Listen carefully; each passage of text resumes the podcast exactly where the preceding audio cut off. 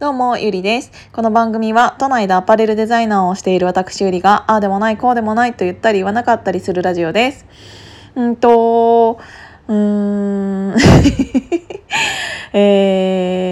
私はこうやってほぼ毎日ヒマラヤさんでお話をさせていただいていて、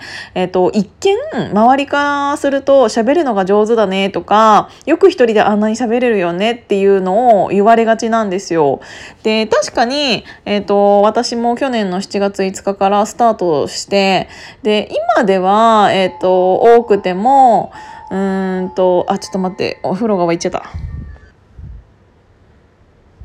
ごめんね。今でも何喋ってたか分からなくなっちゃった。喋るのが上手だねって言われて、で今でも私はそのよっぽどのことがない限りは毎日このヒマラヤさんをアップさせていただいているんですけど、一見周りからしたら私は人に何かを伝えるのが上手で、喋ることも、人より長けていてって思われがちなんだけど、最近実際私が自分で自分に思うことが、人に伝えるの下手だなって自分で思ってんの。なぜかというと、これからやりたいことっていうのがたくさんある中で、相手への伝え方っていうのを間違えてしまうと、こんなにも伝わらないんだとかっていうのをすごく思ってるんですよね。なんか良かれと思って言ったことがあだになってしまったり、こういう言い方をしたら伝わると思ったのに全然違う方向に伝わっちゃったり、なんなら自分の中ではこれを喋ることによって伝えたつもりだったのに、それが悪い方に捉えられたりとか、特になんて言うんだろうな、最近すごく難しいって本当に思ってる。なんか全員個性があるからっていうか、人間一人一人全員違うじゃないですか。当たり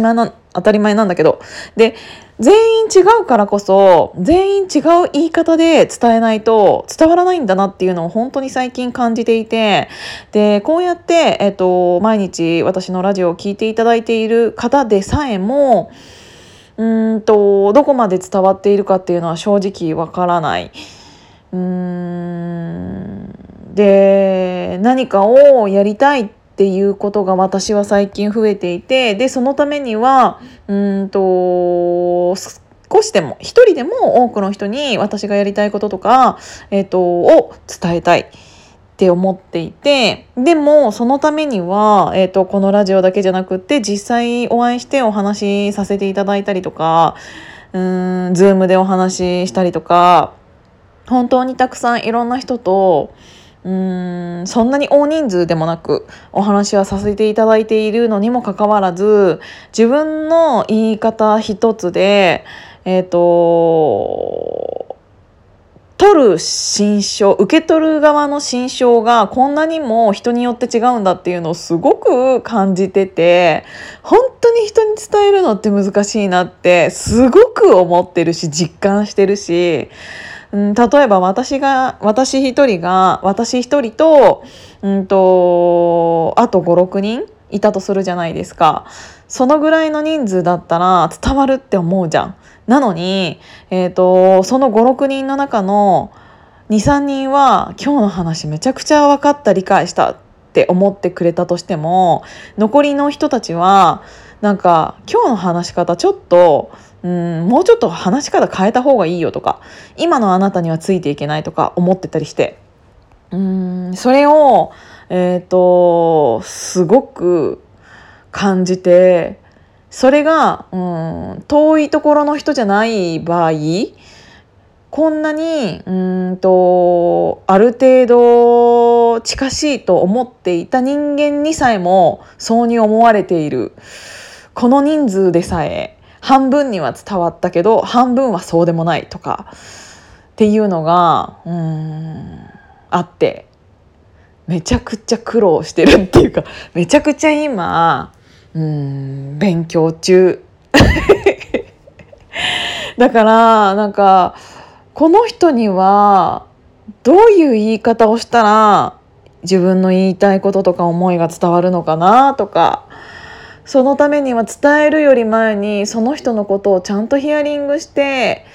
その人のことを知らないとこういう言い方を、じゃあこの人だからこういう言い方をしようってならないと思うし、だからもう本当に結局1対1っていうのをずっとし続けていくしかないんだなって思って、なんかその1対100じゃなくって1対1をかける100やりなさいってよく言うけど、本当にその通りで、ただ1対1をかける100だけでも足りないんだなって思った。1対1でどんなに喋っても伝わらない人もいたら、かける100じゃなくって100人だったとしても、1人に5回伝えないといけない時もある。なぜなら1回目と2回目、1回目では伝わらなかったことを2回目の言い方にして、2回目ではちょっと足りなかったことを3回目に喋ってとか、自分の気持ちとかやりたいこととかやっていきたいことっていうのを伝えるのに、一人の人間に伝えるのでさえも1回言っただけじゃ全然伝わらないし、言い方を変えなきゃ全然伝わってないし、やっと10回目でやっと1割伝わったっていう人もいるかもしれないしっていう、もう本当にそういうところだから、なんか1対 1×100 でもないんだなっていうことにすごく気づいて、なんて言うんだろう、もうそれって、もう日々の積み重ねでしかないから。でその中でなんかもうめげそうな時とかめちゃくちゃあるし、なんでじゃあどうやったら伝わるんだろうとか思って、もう昨日なんかなんて言うんだろうな、なんかちょっと共済を持っている旦那さんに相談して、なんかそもそも男性脳と、女性脳と違うから、女性脳の方にはこういう喋り方をしたらいいとか、男性脳の方にはこういう喋り方をした方がいいよっていうような、妻の扱い方みたいな本を、紹介してもらって、買ったりとか私はちょっと前に、っていうかもう結構前だけど、自分の上司をどうやって、自分のやりたいように転がすかっていうのも、喋り方一つで変わるよっていう本を読んだ時と同じような感じ。こっちが下手に出るっていうよりは、どうせ同じことをするのであれば、少しでも早く相手に自分がやりたいことを伝えたいから、じゃあ、どういう言い方をすれば結局自分がやりたいことに早く近づくんだろうって思ったら、そういう本を読んでみるっていうのも一つの手かなって言って、なんか勉強したりとかをしてるんですよね。だから本当にそういうのを、ちゃんと勉強しながら、いろんな人といろんな本だけではね、曲がり取らないことってすごくたくさんあるよ。もちろんそれは分かってるし、だって一人一人違うんだもん。だけどそういうのもちゃんとなんか1対1を何回もすることで、この人って、あ、こういう言い方するとちょっとなんかイラッとするんだなとかあ、こういう言い方をした方が気持ちよさそうだなとかいう、その人のなんかくすぐったいところみたいなのをついて喋った方がいいなとか、なんか本当にすっごい勉強になってる。だからこそ逆になんかその自分が一つの文章を書いただけで、